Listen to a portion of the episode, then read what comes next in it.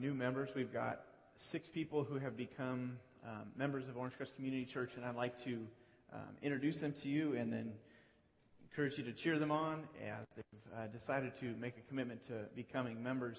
Um, in the New Testament, there really is an, an assumption there that uh, people were a part, they were connected and contributing to local churches in their in their cities. And um, and so it, church membership is, is um, different than club membership. If you're a member of a club, like twenty-four hour Fitness or L A Fitness, where you just kind of go and you take, um, you, you know, you go and you use that uh, facility. It's not the same Uh, kind of membership as a club membership or a country club membership. It really has this giving and receiving. There's this sense of I contribute and at the same time I receive from it.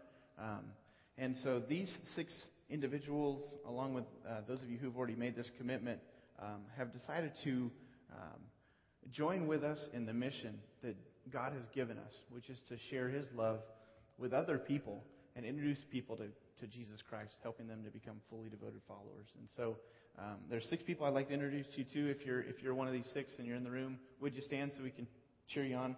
Uh, Janelle Fagg, Cody Flannery, Cassie Casey, Jared Bishop, Noreen Bishop, and Bria Smith. Thanks, guys. Thanks for being willing to stand up too. When I was a kid and I, I became a member of a church, I had to walk down an aisle and stand before the whole church. Like, I was the only one, and it was it was a pretty uh, scary experience. So, but um, today we're we're launching into a new series talking about God's G P S. We're kind of familiar with the G P S now. Um, this isn't mine, but it's a friend of mine's, and this is a Garmin G P S navigation system. Um, How do you know that this little thing is going to be reliable? Anybody had any problems with G P S before? I have. Um, but the G P S is made up of some different parts. You know, for it to work, there's satellites up in the sky. There's some sort of a control system here on the earth, and then there's this little receiver right here. And so those th- those things work together. And the plan is for you to just, you know, punch in your little destination, and it figures out where you are based on the receiver here. And it tells you how to get to your location, turn by turn. It'll talk to you and tells you, you know, how long until you get there, how many minutes, how many miles. It's got nice little voices. You can, I don't know, can you change the voices on these things? You can. It, it's always female. That's an interesting thing right there. We're not going to comment on that at this point, but I'm sure there's some significance to why that is. But a G P S system uses, it, it, in order for this to work, it needs four satellites. It needs there's twenty-four satellites up in orbit for uh, for us as a country, and the Air Force is in charge of these satellites. They're in charge of like keeping these things there. I'm sure they put them there. I don't know who did it, but they're in charge of that. Well, for this to work, this has to have a a uh, you know a clear path to four satellites. And it needs this digital map. And then that's all it really needs. And then you just punch in your coordinates, it tells you where to go. And there's two or three of these different G P S systems that, that are kind of main ones on the market. There's the Garmin, which is this. Then there's another one called the TomTom. And then there's, you know, there was one called Magellan. I don't know if it's still making Magellan anymore. But now also we have them in our phones. Some people, anybody have a phone G P S that you actually use? Yeah, some people actually use their phone G P S. But how do you know which one can really be trusted? Um, personally, I've had some mixed experiences with G P S systems. I've never owned one, and maybe that's why, because I usually use them in moments of desperation when I really need something. I'll be with someone, and we need to find something. One time we were with the group of people who started this church. There was uh, seven of us adults, and we were on our planning retreat in preparation for beginning the church here, and we were down in Oceanside at my sister's house, retreating there while she was gone. And we were hungry, and it was late at night. We'd been planning and working on things, I think, and then everybody needed to eat, and it was really late. And so somebody had a phone G P S, and we're, he says, well, I can find an El Torito. So we're, yeah, get us to El Torito. We're starving. We're famished. It's late. You know, we're all, we're going to pass out if we don't get there. And there's the ladies were, you know, everybody was really anxious to get there. So we, we drive in the car, and um, it takes us into this kind of neighborhood that you wouldn't expect to find in El Torito. And we, we pull up. Eventually, it says that you're going to be there in, you know, just a minute, and you, you were finally there. And there it is, El Torito Carniceria. You know, it's a it's a meat market, and it was shut down. It wasn't even, you know, what we were looking for, so we were at the wrong place. You know, another time, I was running late. I've pretty much had bad experiences with G P S, but I was running late to a wedding engagement um, dinner in Newport Beach. And we had the address. I'm not real familiar with how to get there from San Diego. I was at my sister's house again. This is a common theme, my sister's house. But she says, here, take my G P S. Okay, so we put it in the car. We punched in our coordinates. We raced through, you know, Oceanside and all the way up San Onofre, hit the five, follow the directions. It puts us on a toll road, seventy-three, I believe. And then we launch into Newport Beach. And it's telling you how much time, you know, what your destination is. And we're like, oh, this thing's going to start. I don't know if it's a surprise. We're going to blow it. Da, da, da. You know, we were freaking out. Again, it sends us into this strange neighborhood. And all of a sudden it says, turn left and drive onto Balboa Ferry. And we're thinking, get on a ferry? I have to get on a boat with my car?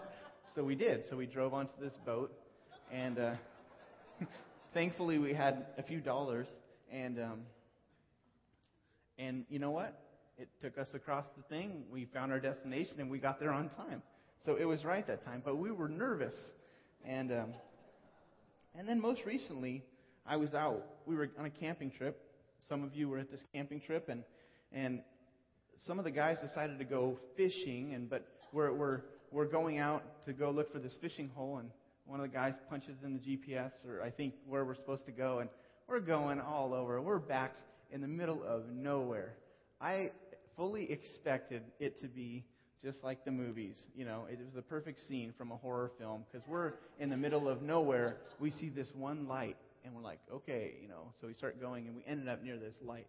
It was just a strange experience. But anyway, these systems are so common. You know, everybody is starting to have these now. And we really rely on these things. But it's important. If you're going to use the G P S, you need to make sure you find the the right system. Because if your G P S is faulty, like the map, there's something wrong with it, then you're going to have an inaccurate view of reality, and you're not going to be able to find your destination. And in life, it's the same thing. We, we have like a G P S, different things that we trust in life to get us places, to direct our decisions. We have some different things that guide our lives. And it's important that as we move through life, we can really trust our G P S's, those life guidance systems that we use. Um, because as life rolls on, we make decisions after decisions after decisions. Our lives are made up of millions of decisions. And we end up years down the road and we say, wow, how did I get to this place? The reason we, we've arrived at the places we're at is because we've made a series of decisions that's led us there. We've trusted in some guidance system along the way. We believed some things, and, and here we are. You know, there's some major decisions that we're going to face in life. You may have already faced some of these. You know, who am I going to marry? Where am I going to live? What am I going to do? What's my career going to be? There's some major things that we need guidance. It's, it helps if we have some guidance systems to make those decisions. Should I sell my house? Should I buy a house? Major things. There's also some minor decisions that we make every day. What attitude am I going to choose in this situation? Someone cuts you off on the freeway. That's a decision point. You have to decide grace or road rage.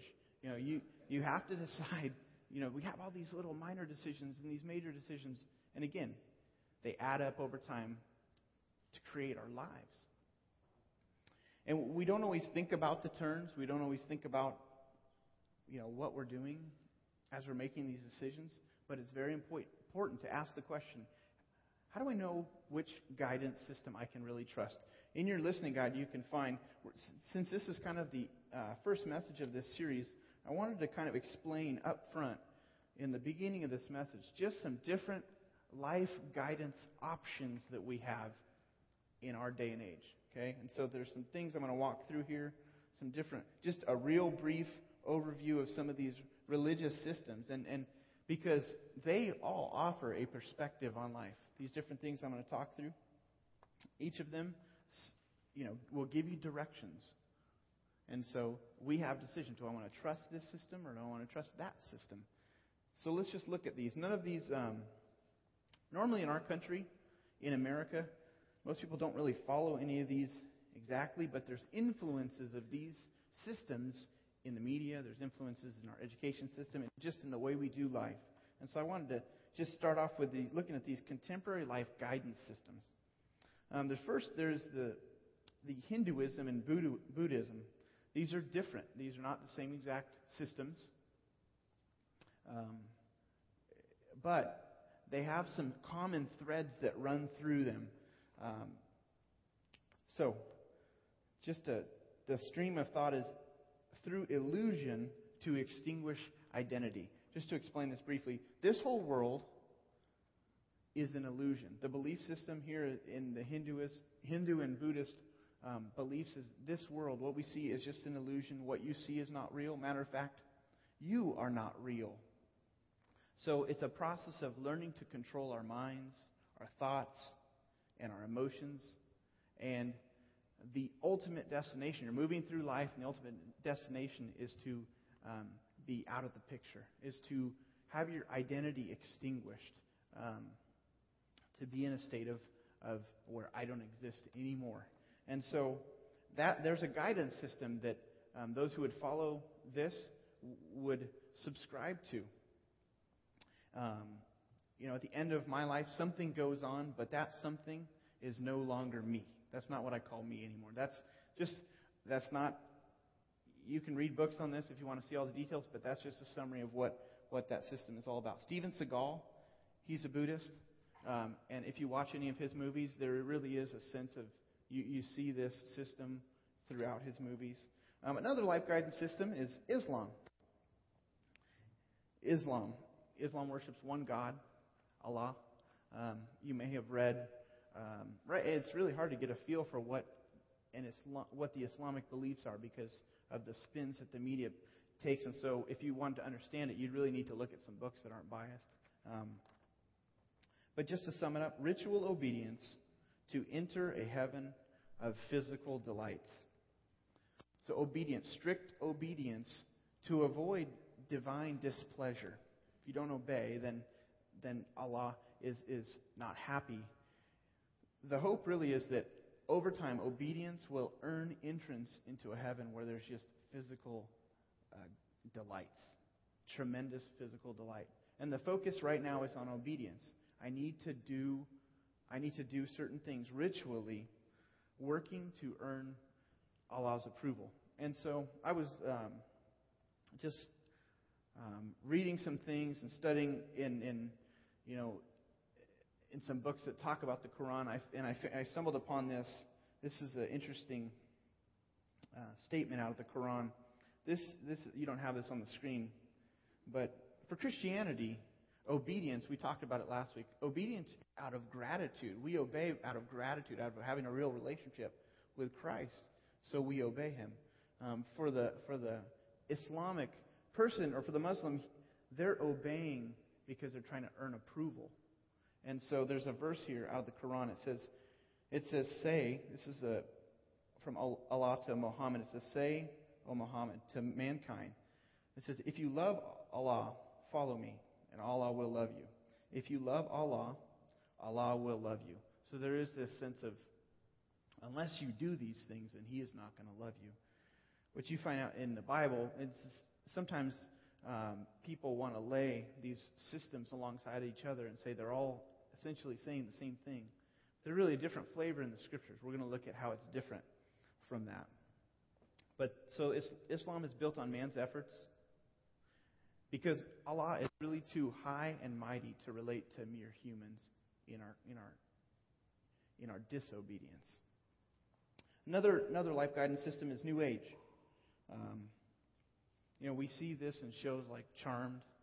Um, used to be, I don't even know if Buffy's around anymore, but, you know, we see all sorts of things about witches and, and um, Sabrina. But basically seeing the world and the universe as having different layers or levels of consciousness, and so you can kind of travel back and forth between tracks of reality and consciousness. Uh, the focus is this, is godlike power, having godlike power by magic, drugs, and spirit guides. Um, spirit guides, those are beings who, who don't have a body, um, but they're active in our world. And um, so, New Age beliefs, they have a certain, again, there's a prescription for how to do life. If you subscribe to this system, then you're going to follow along this path in some ways. On, on T V, it seems very friendly and playful, you know, teenage witches and all that. It's, it seems really playful. But there also is a, a real dark side to this guidance system that you have to be very careful with. Um, at death, with the New Age beliefs, you become like um, like God. Because there's godlike powers, eventually in death you become like a god. Um, it's in Star Wars. Um, Star Wars has some New Age themes that run throughout it. And in Star Wars, at the end of, uh, I think it's Star Wars four, correct me if I'm wrong, Star Wars fan. Um, there's this example where uh, six. He says six. No, but Obi-Wan Kenobi. He's he's just about to be slaughtered by Darth Vader. That's four. That's what I thought. And he says he says to him, "If you kill me, I'll come back far more powerful than you can possibly imagine." And what's more powerful than we can possibly imagine? A God. Yeah, he's saying, I'm going to come back more powerful. But Star Wars, another, you know, it's just an example of, of a movie that, that subscribes to this um, New Age life guidance system. Another one is atheism. Atheism sees the world as operating, it's, it's this physical system that's operating, it's in motion, but it does not have a practical purpose to it. We're just living without purpose. And so it uses reason and emotions, emotions to enjoy life before final annihilation. Um, so the, the focus of a lot of the shows on T V that we see have a pretty atheistic feel. It's just enjoy your life right now because this is all that really matters. There's nothing that happens. You will be done and dead, and then that's it. And so another one, following Christ. Walking with God by trusting Christ in a world impacted by spiritual evil and an eternity enjoying God. That's a summary of what it means to to walk with, with God. You know, you, you trust your life to Jesus Christ. You do life His way in a world that is corrupted and is, is becoming more and more evil. But outside of this world is eternity with God. And so, Which which one of these are we supposed to choose? There's there's all these different systems. Which one has the right map? How do we know we can trust any of them? If you're looking for a book, there's on the back of your listening guide, there's a resource. So What's the Difference? By Fritz Ridenour. You can read this book if you'd like to just see, you know, details comparing the major world religions and what they what they believe and what they lead to, what, what some of their thinking is, so that you can really investigate what you believe. So you can understand what you know. But which system should we trust? Which one accurately maps out how life works? Most Americans don't really subscribe to the, the first four of these in full. Most Americans don't. Um, they operate from something else. Something a friend of mine likes to call the D O S. The Denver Omelette System. The Denver Omelette System. You've all had a Denver omelette, I think. Or you at least have seen a Denver omelet, right? It's got egg. It's got some green peppers, some onions, a little bit of chopped ham, some cheese, and boom. Mix it all together. You've got this omelet mixed full of these different goodnesses. And that wasn't a word, but but it's just this melting pot of, of ooey stuff into a good omelet. The Denver Omelette System. This is really something that in America we tend to do. I want to show you a, a, a video that illustrates one of the main parts of the Denver Omelette System. So take a look at this video from the Pirates of the Caribbean.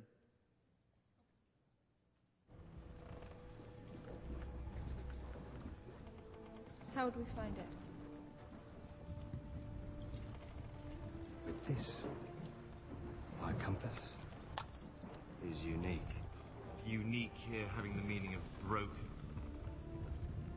True enough, this compass does not point north. Where does it point? It points to the thing you want most in this world.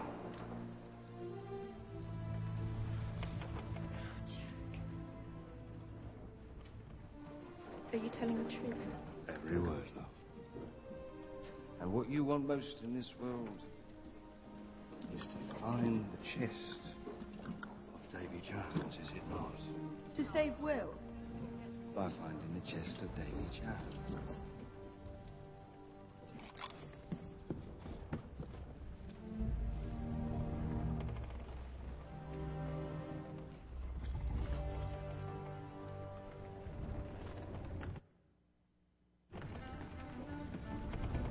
Mister Gibbs, come. Have our headache. Finally. So there, there's supposedly in this movie, there's this compass that it it leads you to the thing that you really want. It leads you to what your heart desires more than anything else. Now we know that that's a movie, um, but in real life, we we tend to use this system, the Denver Omelette System. It's idea fragments mixed with lots of desire. We get some different ideas from all over the place. We mix it all up with what we really want, and then that begins to set the direction for our life. We get a few ideas from mom and dad. We get a few ideas from, you know, friends that we grew up with. We get a few ideas from movies. You know, we see a good movie and we think, man, that really helps me with my life. I'm going to I'm going to jot that down in my memory. We get a few ideas from some cool teachers in the past. Just some stuff we heard along the way. We were sitting in Starbucks one day and someone's talking about something interesting, and you know, we jumble all this stuff together, and then that's that begins to guide our life, the Denver Omelette System. And this guidance voice, it sound it says it sounds a certain way. You know that you're operating with this guidance voice when you begin to say these things or you begin to think these things. Do what is really on your heart. Just do what you really want. It's a very popular, you know, way of thinking. Just do what's on your heart. Or there are plenty of reasons to do this or that. Or if you're a Christian, the third one, sometimes it could sound this way. Why would God have put this desire in my heart if he didn't want me to do it? The question then becomes, well, how do I know if God really put the desire there? Or someone else did? Because I, I've got some desires in my heart currently that if I followed my desires, I would ruin my life. I'd ruin my family. I'd ruin my future. And the same goes for all of you. We have some things in our heart. We're a mixed bag. We've got some good stuff in there that God, if you've, if you are a Christian, you've decided to follow Christ, then he's come to live inside you. He's brought some good things. He's brought with He's, he's come in and he's brought the possibility for a new life, a new direction. But there also is this stuff from the past that stays that we've got to wrestle with as long as we're alive. And so we're a mixed bag. We've got these desires wrestling inside of us. So to just trust what's in our heart is not necessarily the best idea. That's this Denver Omelette System. And the problem with this with, with the system is this. It's ruin. The problem with the D O S is ruin. Proverbs fourteen twelve. It says, there is a way that seems right to a man, but in the end, it leads to death. You know, there's some things that just make perfect sense to all of us. And we think it's going to bring our lives together. We think, man, this is, but we've created these, these ideas. We mix a lot of different ideas and we've got some desires, and then we chart out a course for life. And it seems right to us. But the scripture says, there's something faulty about the system. It leads to a place we don't want to go. So we've got to be very careful We've got to be careful what we believe is true just based on our desires. In Great Britain, they've, they've been having a lot more problem with G P Ses than they have in the United States. But in Great Britain, th- some faulty systems have created some real catastrophes for people. Um, here's a couple of news reports. The B B C News reported that a twenty-year-old student's car was wrecked by a train after she followed her satellite navigation system onto a railway track. You know, a second thing, another report from the B B C. Drivers following satellite navigation systems through a village called Crackpot, interesting village, have been directed along a track at the edge of a hundred-foot cliff. So there's these things that the navigation system isn't necessarily concerned for the person's life. It's trying to get someone the shortest way to his destination. You've got to be careful with what you trust. Whatever system you subscribe to, you've got to be really careful that's not a faulty system. Proverbs nineteen, three says, a man's own folly, the word folly there could be translated, his stubborn self-centeredness. A man's own, just our desire to get what we want. A man's own folly ruins his life, yet his heart rages against the Lord. You know, I've gotten into some serious problems and some serious trouble because I've followed the desires that I've had in my heart at times, and, and, and then I had to clean up the mess for years. It says, yet his heart rages against the Lord. We go after the things we really want stubbornly, and then we don't get them, and then we get angry at God. We get angry at Him, and we say, God, why didn't you let me... This idea of my heart rages against the Lord is a picture of someone who blows up. They're storming. They're so furious because they didn't get what they want. Oftentimes, God withholds things in order to protect us. Or just sometimes there's just, it's not His way. But selfish desires plus good ideas and intentions does not equal a good life. They may even take you over a cliff. And that's the thing about this Denver Omelette System, which so many of us, we, me included, we struggle with just wanting to create the life and to make decisions based on some things we picked up along the way. It might just lead us to ruin. So God, God has a different system. Let's look at it briefly. God's G P S, we're going to look at this over the next few weeks in more detail, but the map in God's G P S is God's Word. That's the map, the Bible. The Word of God, what it does is it gives you the layout of life. It gives you the lay of real life. It directs you. It gives us, there's not any area in, in, in life that God has been silent about through principle or through specific thing. God speaks about real life, the life that you and I live. Psalm one nineteen, verses one oh five, it says, your word is a lamp to my feet and a light to my path. Or a light for my path. How do you get through the dark woods on a moonless night? Well, if you have a flashlight or you've got a lantern, then you can see where you're at. You know, you can't see all the way through the woods.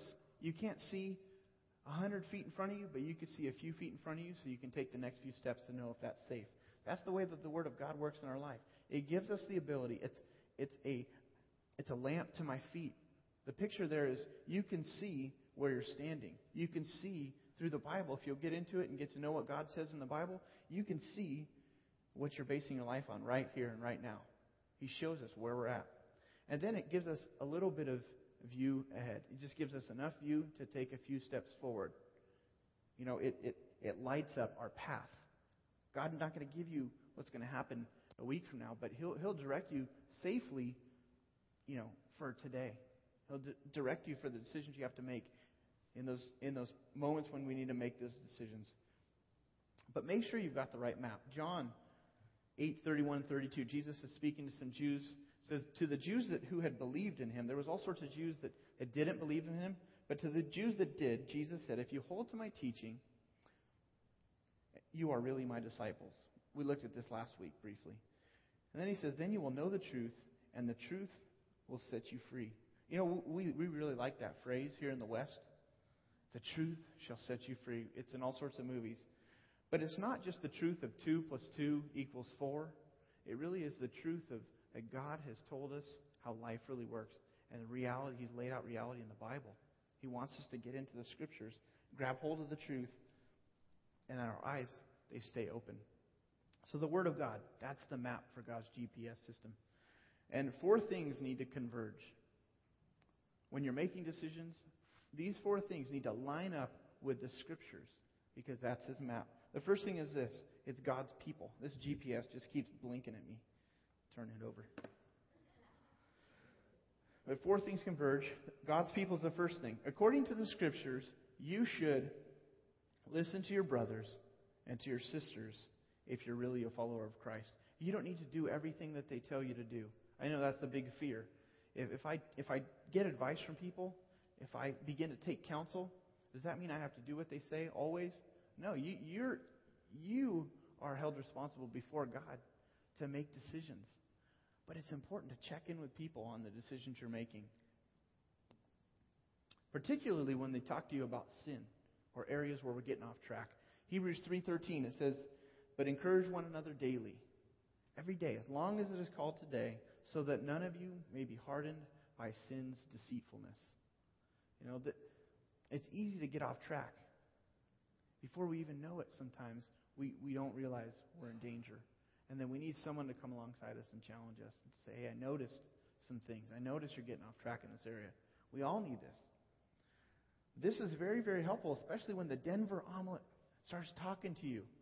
And you're thinking, "Oh, I got to go in this direction." And then a friend comes alongside and, and just shines some different light on it, gives you a different perspective, something you hadn't thought about. We tend to react, though, to input. Someone gives us advice and we think, "Who are you to tell me this? How? Get a clue, you know. Why would you think that you're you're better than me?" We tend to, to feel like it's a someone's raised themselves up when people try to give us advice. We need to be careful, though, because oftentimes God will use His people to really direct us, to give us solid advice. Now, it needs to be in convergence. It needs to line up with the Scripture. If the advice you're being given doesn't line up with the Scripture, you evaluate in light of this. Proverbs twelve fifteen says, "The way of a fool seems right to him, but a wise man, he listens to advice."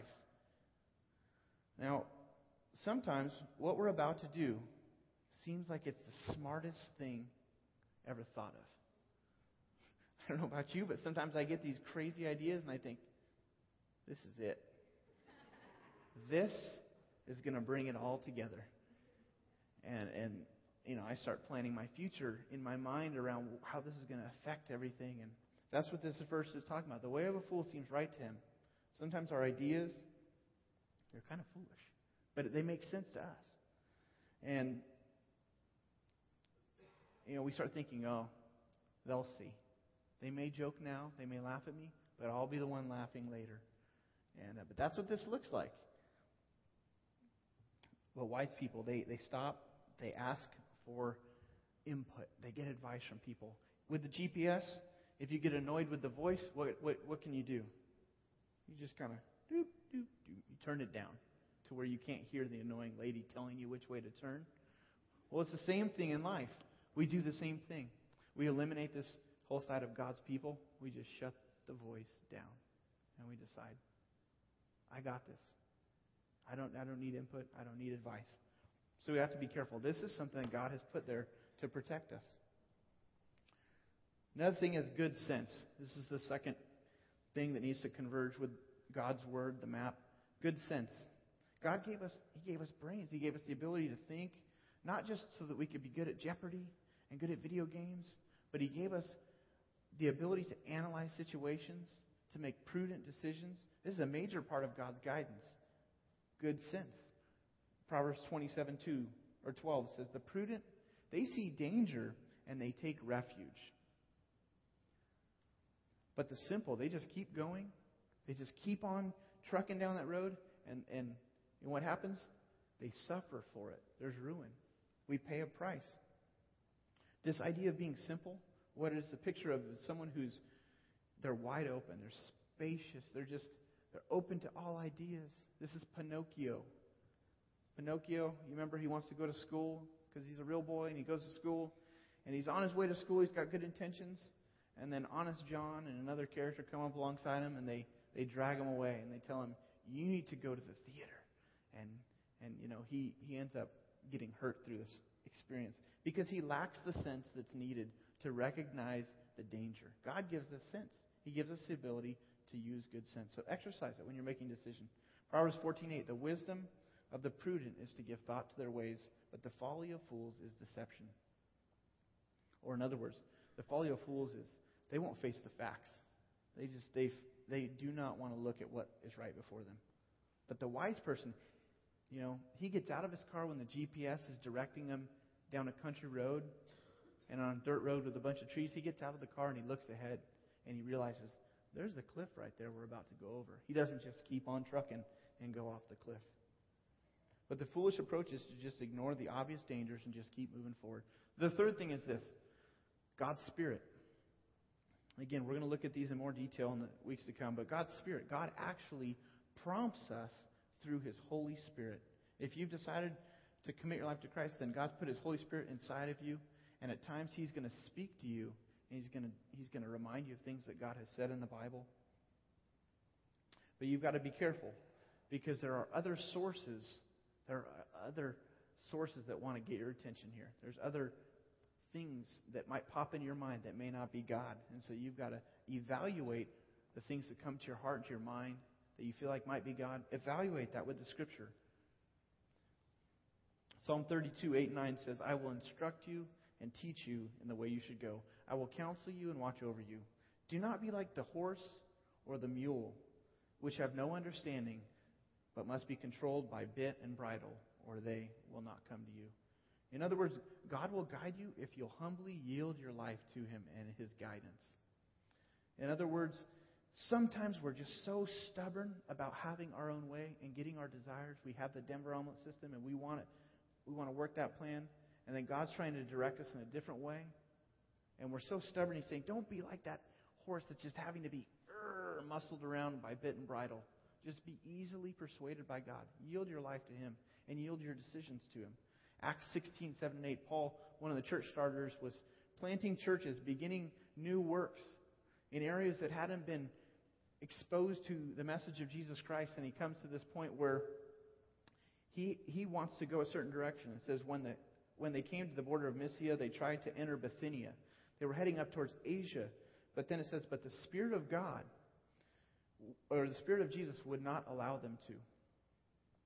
So they passed by Mysia, and then they went down to Troas. God was working out a different plan, leading Paul and his companions towards towards the center of, of pretty much the known world. He was leading them eventually to Rome and to impact more of the Roman Empire and some of the major cities, because that would have greater influence on the future of what God was trying to do through His church. And God knew what He was up to, but But, you know, Paul initially had a sense that he wanted to go a certain way. God redirected him through His Spirit. The last thing is this. God may use circumstances. Again, this needs to converge. It needs to line up with the, with the Bible. Circumstances. God does open doors for us. But sometimes those open doors are a test, not an opportunity. And so you have to evaluate, is this open door? Is this, is this a test? Is this something God is trying to see what I'm made of? To see what is most important to me? Is He trying to evaluate my, my priorities? Or is this truly an opportunity He's placed before me? Revelation three eight. Sometimes God opens doors. Look at this. I know your deeds. See, I have placed before you an open door that no one can shut. I know that you have little strength, yet you have kept my word and have not denied my name. In this case, God was opening a door. But sometimes God opens doors for different reasons. Sometimes it's it's merely a test. He's going to he's going to do a value check on us. He opens up an opportunity. This has happened to me many times in ministry, in my decisions as far as what I was going to do with my life and steps for ministry. That lots of opportunities were tests along the way. You'll find in the Old Testament where a man named David, one of the kings, he was the next king, and he's on the run from the current king, a guy named Saul, who was a wicked man. He was hunting him down, trying to kill him. David is on the run, he's hiding, and he ends up in a cave, and he's got a band of men with him. He's in the back of the cave, and then look at what it says, First Samuel twenty-four. Look at the circumstance that presents itself. It says, he came to the sheep pens along the way, and a cave was there, and Saul went in to relieve himself. It was a porta potty for Saul. David and his men were far back in the cave, so they're hiding in the back of the cave. They can see Saul, because if you're in the back of a cave, it's dark. They can't see you, but you can see people coming in, right? Verse four says, the men, then David's men said, this is the day of the Lord, or this is the day the Lord spoke of when he said to you, I will give your enemy into your hands for you to deal with as you wish. And so then David crept up unnoticed, and he cut off a corner of Saul's robe. Here's the guy who's been chasing him down for months, and he could just stab him in the back and kill him right then and there. First Samuel twenty-four five says, afterward, he, he just he sliced a little bit off his robe, and it says, David was conscience stricken for having cut a corner off of his robe. He said to his men, the Lord forbid that I should do such a thing to my master. He's the Lord's anointed, or lift my hand against him, for he is the anointed of the Lord. With these words, David rebuked his men, and he did not allow them to attack Saul. And Saul left the cave, and he went on his way. You see, even though he had the opportunity to kill him, he recognized that there were some things that God had said that still stood. This was still God's anointed. Now, God, at one point, at a certain point, God handed over Saul. And David took the throne. But this was not the right time. This was a test. God was testing him to see if he would take the shortcut, to take an easy way, to get there faster. And this is how it looks in life. Oftentimes the opportunities are, they're just so appealing because it looks like I can get what I really want a lot faster than doing it God's way, the harder way. And we walk through the door, and then the door slams on us, and we get a bloody nose halfway through. And we're in pain. So, again, ask yourself, is this a test or an opportunity? God makes this promise through the Scripture. God's promise is that Jesus Christ is the way. You have to, this is a faith step to trust your life to Jesus Christ. But Jesus, he, you know, he, he answered when he was leaving and heading, he was going to die and, and be ascended into heaven. His followers were nervous that he was leaving. And then Jesus told them, he said, you know, I'm the way, the truth, and the life. No man comes to the Father except through me. If you stay close to Jesus, he is the way. He's going to lead you safely through life. He wants to give you guidance today and tomorrow. As you get to each crossroad and decision point, God wants to lead you at each of those points. He doesn't want to leave you in the dark. Remember, he's promised to provide guidance for your future steps. So there's some things you could do as far as next steps, some things I'd encourage. One would be to maybe memorize Psalm one nineteen, one oh five. Psalm one nineteen, one oh five. It's, it's that first passage that we looked at, or one of the, maybe the second one, says, your your word is a lamp to my feet and a light for my path. Just something to keep in mind. I need God's word. I need to be reminded of how important it is to, to see what God has said about this. You might even want to get into the Scriptures.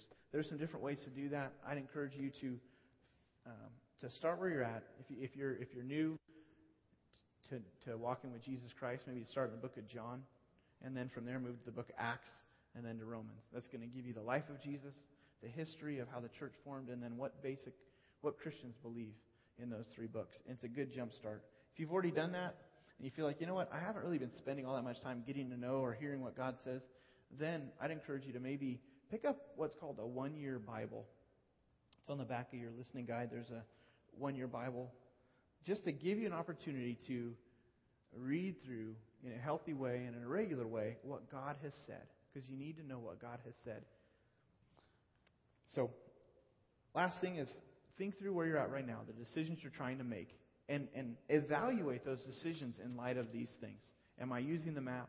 And how do these four things, are these things a part of that decision, or have I adopted the Denver Omelette System? Because that's really important to, to take a look at and evaluate. Father, let's go to Lord in prayer. Father, we thank you for your, your goodness. God, we thank you that you... I, I'm just grateful, God, that um, you do not treat us like puppets, and that you don't hammer us with commands that um, that determine how you'll treat us and respond to us. God, we, we, we are so thankful that you, you are merciful to us, you're gracious, you show us kindness, even in times when we just do what we want to do. And God, we, we all... recognize how tough it is to uh, make decisions, to know that we're making good decisions. And so, Lord, we thank you that you you promise to walk with us. Thank you for being, um, for lighting up our path. Thank you for walking alongside us. Lord, I pray that, I know we all have decisions that are right, you know, right before us, Lord, that we're trying to evaluate. Would you help us, God? Would you give us wisdom to know what to do here and now? God, help us to, to evaluate everything in light of your map, your word, so that we know that, that our choices really are going to be pleasing to you. We thank you, God, for this time of being able to look at what you say in the Bible. We ask that you'd um, help us to take it with us. Remind us of this message as we leave this place. In Jesus' name.